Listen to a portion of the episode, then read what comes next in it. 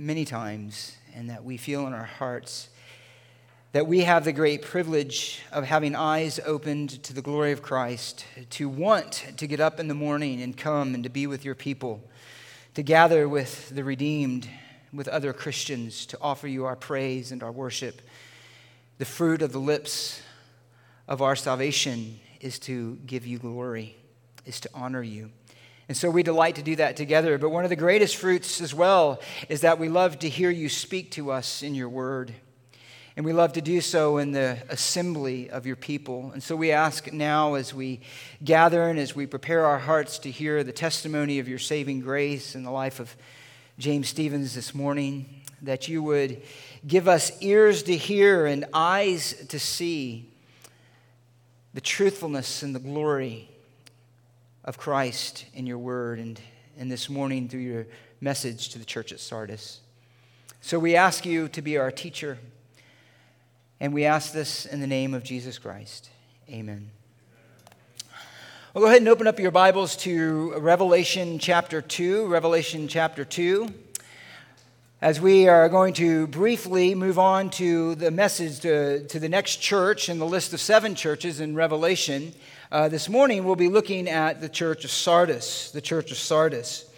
Uh, I first want to acknowledge, however, before we begin, just how thankful I am for Tim and his ministry, and I I know I've, I've heard of others, how blessed they were, and how timely it was, the message of God's providence in the life of Joseph uh, to them.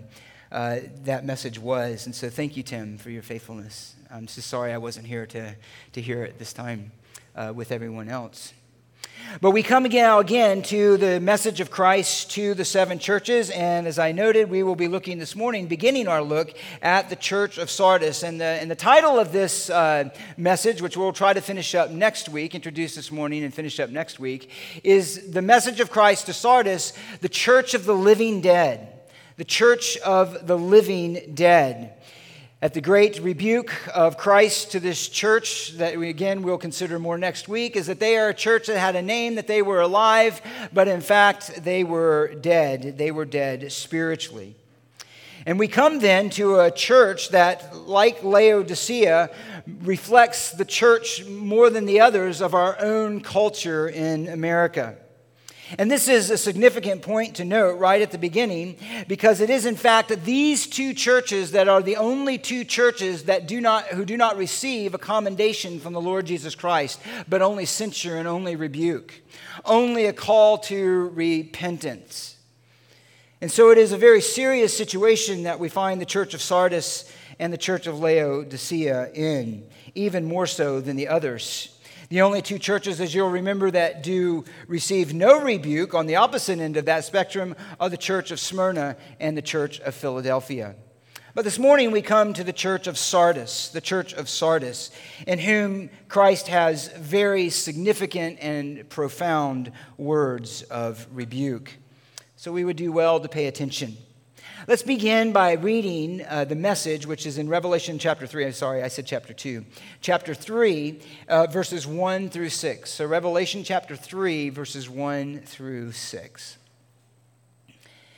To the angel of the church in Sardis, write He who has the seven spirits of God and the seven stars says this I know your deeds, and that you have a name, that you are alive, but you are dead. Wake up and strengthen the things that remain, which were about to die. For I have not found your deeds completed in the sight of my God. So remember what you have received and heard, and keep it, and repent. Therefore, if you do not wake up, I will come like a thief, and you will not know at what hour I will come to you. But you have a few people in Sardis who have not soiled their garments, and they will walk with me in white, for they are worthy. He who overcomes will thus be clothed in white garments. And I will not erase his name from the book of life, and I will confess his name before my Father and before his angels. He who has an ear, let him hear what the Spirit says to the churches. Well, as with each of these churches, in order to understand and get a better sense of the message of Christ to this local congregation, it's important to understand the context of the church. And really, as much as any, or probably in some ways more than any, the context of the situation at the church of Sardis and her particular history lends itself to the warning that Christ will give, a better understanding of the warning that Christ will give. But I want to begin by just giving a, a general backdrop or context, and that is the first point the context of the church. Uh, begin by giving a general context of the city of Sardis in which this church existed. Well, let's begin with a very broad overview, really not much more than a bullet point of the history of the church of Sardis. And we can go ahead and have up, if you would, the map so we can see where it sits in relation uh, to these other churches. We'll refer to it in a moment. Regarding the history of Sardis, it is said to be one of the oldest and most storied cities of all of Asia Minor. Uh, it was possibly established likely in about 1200 BC and was a part of a kingdom known as the Lydian kingdom. And so it was a very old city, and Sardis functioned as the capital of that kingdom of Lydia. However, it came to prominence primarily in the 7th century under a leader named Gyges. I hope I pronounced that right. And it reached its peak under his son, Croesus. And it was originally built atop a mountaintop. I'll show you some pictures in a, in a bit. That was, reached, that was at a peak and surrounded on three sides, accessible through one side, surrounded on three sides by these steep cliffs, at the time approximately 1,500 feet tall. So it was a significant city, and it was a significant city that had a prime location that lent itself to prominence as a military outpost, and as we'll note a bit later, also with trade in, in the area. As the city was built in this rather confined area on the top of mount, this mountain called Mount Tmolus, uh, it eventually, as it grew and grew and grew, and particularly by the seventh century, became too large for that uh, place on the mountaintop, and it extended itself to a second city down in the valley below. And interestingly, this is reflected in the fact that the name is a plural noun, and it's referring to both of those cities. Actually, again, interestingly, Athens is the same way. It's actually a plural noun uh, that we refer to as Athens. Its history as a significant city and military outpost meant that it was marked by frequent wars.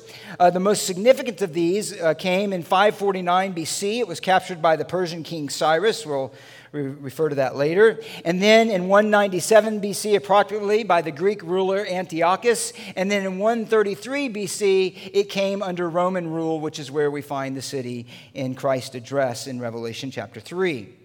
In AD 17, it was destroyed by an earthquake, but because of its wealth and its significance, it was given special favor by Emperor Tiberius, and it was granted a large sum of money to rebuild and exemption from taxes for five years. And so rapid was its growth, and so fortuitous was its situation, that by the year 26 AD, one ancient writer named Strabo referred to the city once again as a great city. It quickly then had rebuilt and come to a place of wealth and a place place of particular prominence. So it was a significant city. It was a significant city that was marked by wealth and was marked by ease. But by the time we come to it in the first century, or really the latter part of the first century, it was a city though it had those attributes that largely lived in its glory in the past its past glory. It was no longer really as much of a significant military outpost, although it was still a city of much wealth. In fact, one writer describes it this way In the Roman period, it was almost like a city of the past, a relic of the period of barbaric warfare, which lived rather on its ancient prestige than on its suitability to present conditions. So, in other words, it was a city that had a great name, it had some present wealth, but its significance was really more in its history, the name that it held on to, not what it actually possessed in the present. But as I alluded to, what was really crucial to this city and its prominence and its history and its self consciousness was its geography. Was its geography. And we can go ahead and put up uh, some of those other pictures. Now, Sardis sits, now the map isn't up there, but it sits about 30 miles southwest of Thyatira and about 50 miles from the city of Ephesus. And we'll mention this next week, but there's a lot of parallels in the message of Christ to Sardis as to, uh, uh, in his message to Ephesus. But it sat about 30 miles of the last church addressed, the Thyatira. And as I noted, it was built atop this mountain, the Mount Tmolus. Uh, maybe you could put up another picture as well so you could get a sense of it. And it's so there it is. So that I'll mention later is uh, a temple built to uh, Cybele, also known as Artemis, and there's Mount Tmolus uh, in the back, in the background. So you can see it was high up. It was surrounded by these high cliffs, and it was really only accessible in one direction by these rather steep uh, land bridges, essentially that served as a function of connecting Mount Tmolus to the valleys below. So it was a place that was easily protected. It was easily protected from attacks, and so therefore, again, it was a significant military outpost. And it became a significant point between the conflicts that existed between Europe and Asia. So, really, as Sardis went, so went the battle, as it were. And it was seen as the significant point of defense for the kingdom of Lydia uh, in the past in terms of its history.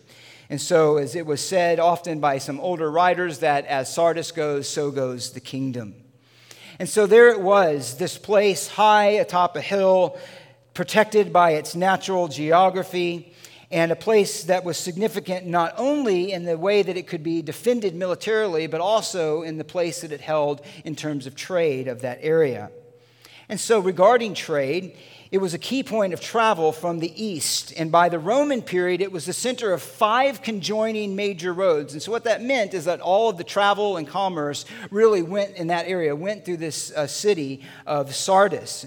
And that, of course, made it a place where great wealth came and passed through uh, this place. It was also an area rich agriculturally, and together with uh, being a center of travel, it meant that a great deal of prosperity existed among the people there and in that region.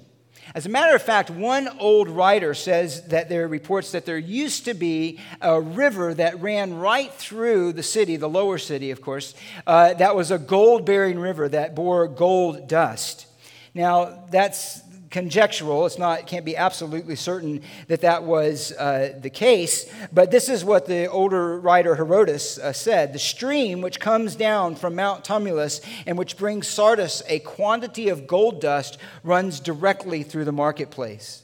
Well, there's no river there now, and there's no gold there now, so we can only assume that that was true. However, it is uh, affirmed that gold and silver coins were first minted in Sardis, and so that would lean some credit, uh, credibility to the account. And it's also noted that in excavations of uh, burial grounds near there that there were large quantities of jewelry and other valuable items. And so it's very possible. It was also the place where it said that dye wooling was perfected. So you put all of these things together, and it was a place that was agriculturally rich. It has a large history of being a significant city in that area. It was a well defended city. It was a city that was prime for flourishing and all of the blessings of nature and of the natural provisions to be a place that one would want to live and a place where one could live quite comfortably. However, most significantly were, was its natural defenses and its history as an impregnable, impregnable military outpost. And it's really this position that makes that plays a key role in both Christ's address and sort of the self-consciousness of the city uh, itself. One noted this: its virtually impregnable Acropolis constructed on a side of the mountain, consisted of perpendicular rock walls, easily eroded, rising on three sides, 1,500 feet uh, above the valley. I think is yeah, okay, so you can see it there. So you can see where it was approachable here. There was really a series of hills. It was the highest hill, and it was uh, accessible, again, through this landmass that kind of went, made its way up, and it was very steep. So if you were to try to attack it, it said that even a child could defend the city because of the steep walls and because of how arduous the journey would have been, especially for an army to come up even to the point where it was accessible. So it was impregnable, and it was thought to be impregnable. And that gave to the people then a sense of security and a sense of safety. And this becomes significant, particularly in its history. As the story goes, at the height of its power and its, and its glory in the, ancient kingdom of Lydia, Croesus, the king of, uh, of uh, Sardis at the time, feeling a sense of his own power and feeling a sense of his own oats, decided to form a military coup or attack against the kingdom of Persia. And so he left the city of Sardis, went with his band of soldiers, and made an attack uh, against King Cyrus, the king of Persia at the time. Well, he was roundly defeated by the king, and so Croesus uh, retreated, and he retreated back to this military garrison at the top of Mount Tmolus. And while he was there, Cyrus had made a pursuit and had laid the city under siege. But feeling safe and secure because of the position of Sardis, uh, Croesus really didn't pay much attention to that, and nor did he pay much attention to the need to defend the city against Cyrus. And that proved to lead to uh, defeat that became known throughout the ancient world. Uh, this defeat and this situation is recorded again by the ancient historian Herodotus. And let me just go ahead and read the account to you. Actually, it's up there. I think we have, have it up there. Okay, and here it is. And so I'll just read to you the account. It says, Now the taking of Sardis came about as follows. When the 14th day came after Croesus began to be besieged, Cyrus made proclamation to his army, sending horsemen round to the several parts of it, that he would give gifts to the man who should first scale the wall. So that is those high cliffs on one side. After this, the army made an attempt, and when it failed, then after all the rest had ceased from the attack, a certain Mardian, whose name was Hyroeades, Aedes, made an attempt to approach on that side of the citadel while no guard had been set for they had no fear that it would ever be taken from that side, seeing that here the citadel is precipitous and, and unassailable. In other words, it was safe. So then, this Mardian Hyroeades, Having seen on the day before how one of the Lydians had descended on that side of the citadel to recover his helmet, which had rolled down from above, and had picked it up, took thought and cast the matter about in his own mind. Then he himself ascended first, and after him came up others of the Persians. And many having thus made approach, Sardis finally was finally taken, and the whole city was given up to plunder. So, summarized is this they go to make the siege, they see no way to get up there. One day, so Cyrus, however, says to motivate them, says, I'll give a great reward to the one who can go in and attack the city. So one of the soldiers just happens one day to be out there on the side of those cliffs, sees a soldier drop his helmet, and then go down and retrieve it and goes, Aha, I see a way up. And so, in fact, he did, and he took some men with him and went up. And in the night, while Croesus was sleeping, he overcame the garrison that was left largely, basically unattended and undefended. And so this defeat then became known throughout the ancient world, and it became a proverb. And this was uh, the proverb that the capturing Sardis was meant to, uh, was meant to communicate those who can achieve the impossible. If you wanted to say, give a, a phrase that meant to achieve the impossible, it was to say that it was like capturing Sardis. And so, amazingly, however, even after this defeat, the city was once again restored to a place of prominence. prominence. It again fell into a false sense of security that made it proud and negligent, and its second fall was just like the first. Essentially, it had a garrison, a military place of defense atop this hill, but being very secure in it, they left it largely undefended. Defended. And the second time it was taken, it was by Antiochus III or Antiochus the Great, who again, in the same manner, found a way up those high cliffs and so took a small band of men and they ascended the cliff and then overtook the city largely, essentially unresisted. And so the history of Sardis itself is a warning against overconfidence and a false sense of security, security that leads to negligence. And so that was a part of the historical lore, a part of the self consciousness of the people and the city that we'll see plays an important role in Christ's message to the church. Just to give fill out that picture politically though it was a significant city in wealth it wasn't such a significant city politically. It tried to be and as mac it made two applications that they could build a temple to the worship of caesar. And so they made an application that they would be given permission. It was denied and if you'll remember it was denied because the permission was granted to smyrna. And so smyrna was a central location of the imperial cult of caesar and became the source of persecution to the church there. But at uh, Sardis, it wasn't granted. It wasn't a center of imperial worship, although there was certainly a friendly attitude towards Caesar and towards Rome. But not being a place of uh, great cult worship of Caesar, there wasn't a lot of persecution there. And so we don't have any word really of the church here suffering any of the political persecution that some of the other churches knew at this time. Religiously, it was a typical city at that time. And although there's no mention of it in this letter, there was a large Jewish congregation there. Uh, and that becomes evident primarily because by early in the third century, there's an extremely large synagogue that was discovered. One described it as being uh, having the dimensions uh, almost equal to a football field.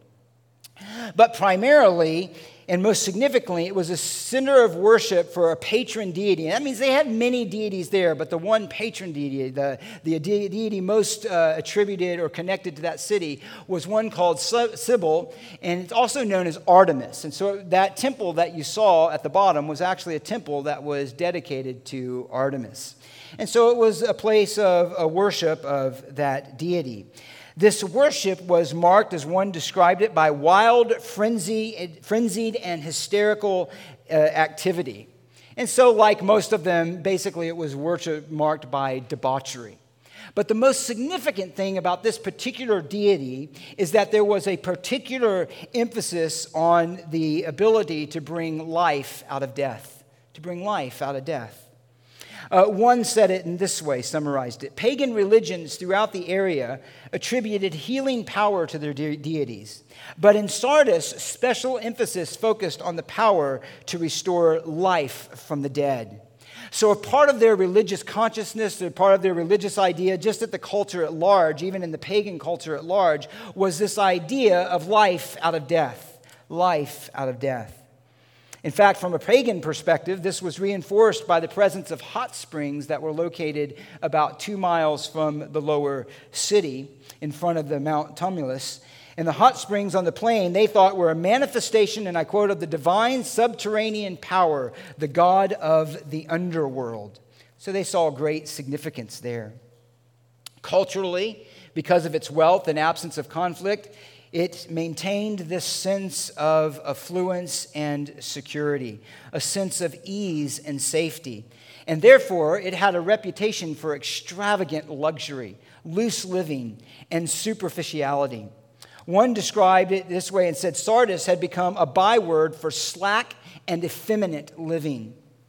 In other words, it was a place where you could just go and do whatever you want to do. It was a place of pleasure, it was a place of wealth, it was a place of security. It was a place where one could go and indulge in whatever they desired to indulge in. And it is in that city that the church found itself. Now, interestingly, there's no mention of the establishment of the church in the New Testament. Likely, it was Christians from Ephesus, where there is record of a church being established, who came down and brought the gospel uh, to the, the place of Sardis. But either way, there was a Christ, uh, church there, and the gospel did uh, come to it. But the most significant thing about this church here is that it reflected its culture in all of the bad ways. The church that Christ is going to address, he wants to wake up from its slumber. And it appears to have had a false sense of peace and security that came from their wealth. And essentially, they lived an unthreatened life. They had become a people who were known by the name of Christ and by the name of Christian. But as Christ will say, you have a name that you are alive, but you are dead. So the wealth and the prominence and the prestige of Sardis made the church a place ripe for false conversion and a false sense of spiritual security. And it is from that that we can see how the message of Sardis parallels the situation that we find ourselves in today. And while we'll look at this in more detail uh, next week and maybe in the next couple of weeks, I would want to make some just brief observations here by way of introduction.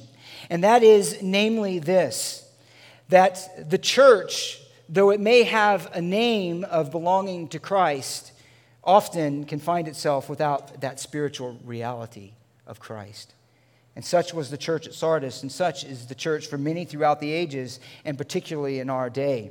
A parallel will be, could easily be those who judge church and its success and its blessing by in terms of numbers, budget, and activity, rather than a deepening love for Christ, rather than a manifestation of the reality of obedient love for Christ in their life. And so, in that sense, then, the history of Sardis and the spiritual condition of the church brings us this important observation, and this is what we're going to make before we go to baptism. And that's this Ease and prosperity make for a spiritually dangerous situation. One of the greatest threats to us as a nation, one of the greatest threats to us as individual peoples and the church is a lack of conflict, ease, wealth, and abundance. Let's just briefly consider this. And I am going to go through this briefly.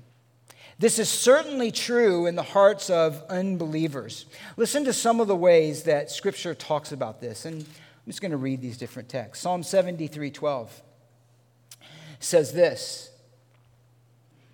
Well, actually, beginning in verse 10. Therefore, his people return to this place, and waters of abundance are drunk by them. They say, How does God know? And is there knowledge with the Most High? Verse 12 Behold, these are the wicked. Listen, always at ease, they have increased in wealth. And because they have increased in wealth, he said previously that they mock and wickedly speak of oppression, and they speak from on high, and their mouth is against the heaven, and their tongue parades through the earth. Their wealth, their abundance, their sense of safety, their sense of ease gave them a sense of personal strength and security that made them actively speak against and even blaspheme God's people. Listen to the way that he says this in Psalm 10 as we just take this idea of the danger of abundance.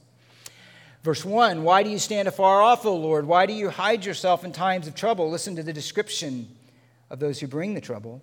In pride, the wicked hotly pursue the afflicted. Let them be caught in the plots which they have devised. For the wicked boasts of his heart's desire, and the greedy man curses and spurns the Lord. The wicked, in the haughtiness of his countenance, does not seek him. All his thoughts are there is no God. His ways prosper at all times. Your judgments are on high, out of his sight. As for all his adversaries, he snorts at them. He says to himself, I will not be moved throughout all generations. I will not be in adversity. His mouth is full of curses and deceit and oppression. Under his tongue is mischief and wickedness. He sits on the lurking places in the villages and the hiding places. He kills the innocent. His eyes stealthily watch for the unfortunate. He lurks in a hiding place as a lion in his lair. He looks to catch the afflicted. He catches the afflicted when he draws them out of his net. He goes on and says, he says to himself, God has forgotten. He has hidden his face. He will never see it. Listen to the language of unbelieving nations who follow the same line of thinking. In Jeremiah chapter 48, in a message to Moab, God says this Jeremiah 48, verse 7 and 11. He says in verse 7 For because of your trust in your own achievements and treasures, even you yourself will be captured, and Chemosh will go off into exile, and together with his priests and his princes. He says later in verse 11 Moab has been at ease since its youth. He has been undisturbed, like wine on its dregs. He has not been emptied from vessel to vessel, nor has he gone into exile. Therefore, he retains his flavor, and his aroma is not changed. In other words, Moab has experienced no affliction. Everything has been easy. They have not been brought to the end of themselves, and therefore their flavor is not changed. In other words, they have maintained their pride and their arrogance and all of their ways. Listen to Jeremiah 49, verse 31. He says this. He says, Arise, go up against a nation, again, which is at ease, which lives securely, declares the Lord. It, is no, it has no gates or bars, they dwell alone. In other words, they see no reason to defend themselves. They're secure in their safety. They have no reason to worry about invading marauders or nations because they, by their own strength, dwell in safety. This is, in fact, the very same pride which is behind the kingdom of Antichrist, anticipated in God's rebuke to the king of Tyre. Let me just briefly mention this. In chapter Ezekiel, in chapter 28 uh, of Ezekiel, the prophet says this. Now, there's so much here, I'm just going to make some brief mentions. Son of man, say to the leader of Tyre, Thus says the Lord God, because your heart is lifted up, and you have said, I am a God, I sit in the seat of gods in the heart of the seas, yet you are a man and not God, although you make your heart like the heart of God. Behold, you are wiser than Daniel, and there is no secret that is a match for you. By your wisdom and understanding, you have acquired riches for yourself, and you've acquired gold and silver for your treasuries. By your great wisdom, by your trade, you have increased your riches, and your heart is lifted up because of your riches. Therefore, the Lord says the Lord God, because you have made your heart like the heart of God, behold, I will bring strangers among you. And he talks about the judgment that is to come. What is the point of all of that? Just speaking of the tendency of man, it is to say this when a nation and when a people become secure in its safety and when they trust in their own riches, that is when a nation is ripe for judgment. That is when a nation is ripe to fall. And we can certainly see this in our own nation as well. Long have we lived on our laurels of the past. Long have we taken confidence in our strength and our military might and our ability to produce wealth. When we have confidence in those things, that is a nation that is ready to fall. That is ready, a nation that is ready to become a victim of its own success. However, that's also true of God's people, isn't it? That's also true of God's people. And again, I'm just making this point very broadly. But let me point you to just a couple of passages that act as a reminder. In Deuteronomy chapter 8, you remember the context of Deuteronomy? Moses is addressing a people before they're to enter the land of Canaan. He is reminding them of the covenant of God, Deuteronomy, a second giving of the law. That's why where the book got its name. He's reminding them of the law. He's reminding them of the covenant. He's reminding them of their privilege before all of the nations of the world to be the people of God, a people among whom God dwells at that time in the tabernacle.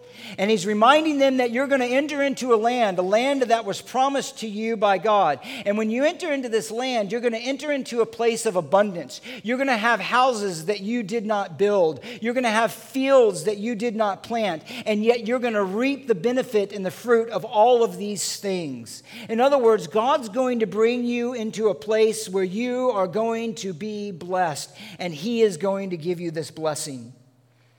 But that reminder comes with a warning. In Deuteronomy 8, verse 10, he says this When you have eaten and are satisfied, you shall bless the Lord your God for the good land which he has given you. Verse 11 Beware that you do not forget the Lord your God by not keeping his commandments and his ordinances and his statutes, which I am commanding you today. Otherwise, when you have eaten and are satisfied, and have built good houses and live in them, and when your herds and your flocks multiply, and your silver and gold multiply, and all that you have multiplies, this is language of abundance. And then he says this in verse 14 Your heart will become proud, and you will forget the Lord your God who brought you out of the land of Egypt, out of the house of slavery slavery, who led you through the wilderness, he goes on, that he might humble you. But otherwise, you might say in your heart in verse 17, My power and the strength of my hand made me this wealth. And you shall remember the Lord your God. It is he who is giving you power to make wealth, that he may confirm his covenant, which he swore to your fathers, as it is this day. And then he goes on and warns them that this pride, this self sufficiency, the sense of self trust is going to lead to your destruction and is going to lead to the judgment of God.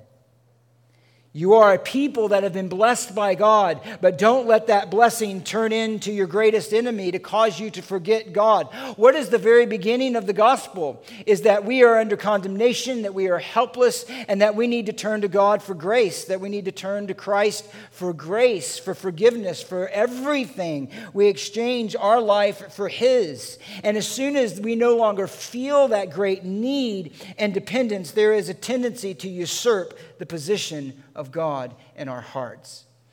Who needs God? We've got everything on our own. And you say, well, that doesn't happen to the righteous. Let me remind you. David, at the very peak of his kingdom, at the very peak of his rule, at the very peak of his military victories, at the very peak of the treasures that he had brought in for the very building of the temple of God that his son would do, at the very peak of his honor among all of the nations and among his people, what happened? He fell. He fell. He became proud.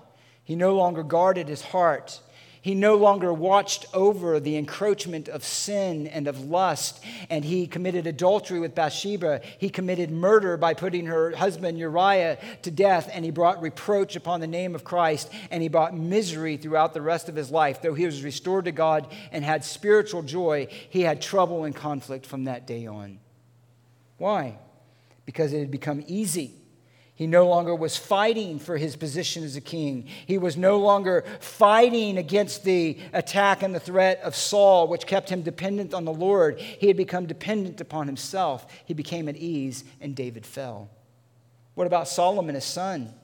He felt deeply at the beginning of his kingship that he needed the grace of God. Ask anything you want. What do you want? I'm but a child. I don't have the ability or the wisdom to lead this great people of you. That's what I asked from you as wisdom. And God said that was a good thing to ask. And because you asked it humbly, I'm going to give you both that and far more riches and wealth and honor, things you didn't even ask for. And so Solomon took all of those things and he enjoyed them and he built up great wealth. He pursued every pleasure, and what happened? He loved many wives, many foreign wives, and he led his heart away from God. And Solomon even went to sacrifice to these false idols. And God said, because of that, the kingdom is going to be split. It's going to be split. I'm going to keep part of it because I'm faithful to my covenant, but I'm going to take it away. And all of this good and all of this blessing is going to come to nothing. It's going to come to nothing. Why? Because your heart was proud, you were lifted up. Again, what is the great principle? That ease and wealth and comfort are one of the greatest threats to spiritual thriving and spiritual reality. The lesson is then that we need to accept affliction. We need to be on guard when we lack it. And we see this not only in terms of the bigger picture of the covenant people of God, but we see it in our own lives. Listen to what the psalmist said in Psalm 119. Just listen. Before I was afflicted, I went astray, but now I keep your word. Verse 71 It is good for me that I was afflicted, that I may learn your statutes. The most mature, the most wise, and the most humble Christians are often those who have displayed the greatest degree of obedient faith in the greatest amount of suffering and affliction. The greatest amount of suffering and affliction responded to with the greatest amount of obedient faith is what produces Christian maturity. It's what proves spiritual reality. Untested faith has a very loose foundation for the assurance of maturity and security. It is a tested faith. It is a tested faith that produces discernment, that produces confidence. We see this in the life of the Apostle Paul, and I'm just going to make mention of it for time's sake in 2 Corinthians 12. Even the great apostle Paul, even the great apostle Paul has seen such glories, said that he had a thorn in his side, he had affliction, he had something that brought him so low. And a matter of fact, it brought him so low, you remember that three times he asked of God that it could be removed for him. And what is the response of the risen Christ? My strength is perfected in weakness. And in fact, Paul identifies the fact that this weakness that he was made to feel, this affliction that had come to him by the hand of God, was in fact to keep him from pride. Why? Because if he didn't have it, even the great apostle Paul would have become proud in his accomplishments and would have been susceptible to sin. He needed affliction to keep him humble. He needed affliction to remind him that his strength was in the Lord and in Christ alone. He needed affliction, he needed a thorn in the side to keep him dependent on the gospel and faithful to Christ. We see this in the Church of America. It's only on a bed of the comfort and ease and abundance that we have that we could come up with the kind of theology that would say that God's greatest purpose is health, wealth, and prosperity. It's only in an uh, environment of such ease that we could come up with the kind of gospel that doesn't require repentance and obedience toward Christ. It's only in such comfort and ease in the gospel that we could come up with silly movements like church growth movements and design the very gathering of God's people for unbelievers to not offend them and then cause them to get involved with church things and say they're saved. It's only in a place of such ease and abundance that we could come up with things like progressive Christianity and all of the silly things that come to the church of God here that make it look foolish even before a watching world. It's only in such ease that we could have such laxity towards the holiness of God and accept the kind of sin and the things that God hates into the church with the, the ideas of sexual morality adopted more from the world than from the Word of God. It's only in a place of ease and abundance that these things can come. Because when there's persecution, when we're made to feel our weakness, then we're made more dependent on Christ, we're made more dependent on the truth, and we are made more holy, we are made more faithful, we are made more like our Savior, who, through learned obedience through the things he suffered, through the things he suffered, and therefore became for us a perfect mediator and a perfect high priest. And so, this is the message of Christ. This is a general introduction to church. And he's, you have much ease, you have much wealth, you have much prosperity, you proclaim the name of Christ, but what you don't have is my life and my salvation. What you don't have is the reality of me in you. The world may praise you, but I condemn you. The world may sing your laurels as a faithful church, but I'm going to declare to you that you are dead and you are empty. And that is this message to this church. And in many ways, this situation at Sardis then is a good introduction to baptism. Because the very idea of baptism, as I mentioned earlier, and of salvation, is to come to the end of yourself. That's the beginning of the gospel. When you realize how great and glorious is the infinite God who created all things by the word of his power and sustains it by that same word and by that same power. When a God who is so holy has eyes that he cannot approve of wickedness and will condemn the very world, even as he did in the flood and even as he will in the future, and yet condescended according to his eternal purpose and for his own glory to come in the form of the man in the person of Jesus Christ, to come in the pre- uh, presentation of weakness of the flesh, and to give himself up as an atoning sacrifice for the sin of his people, and then display his glorious power by defeating death and and rising from the dead and ascending to the Father from which he will return in power and glory to establish his kingdom.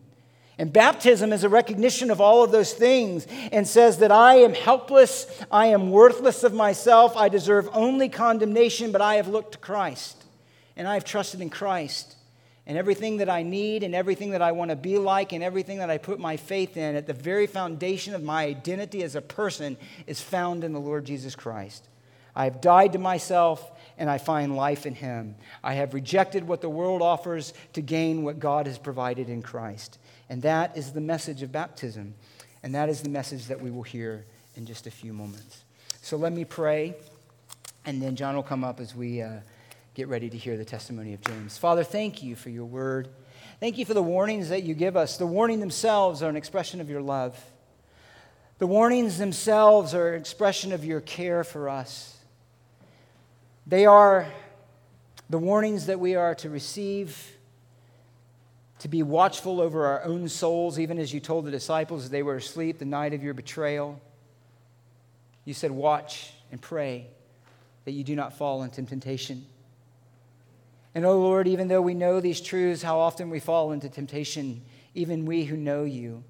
How often we stumble and struggle along the way, but it is you letting us taste our own weakness that keeps us always dependent upon Christ, always looking to Jesus as our only hope and our only Savior, always looking to our risen Lord as our salvation and our righteousness, and always longing in our hearts to be with you forever and ever. Will sin will be no more, and it will be nothing but the fullest expression of love and gratitude and joy in your presence forever.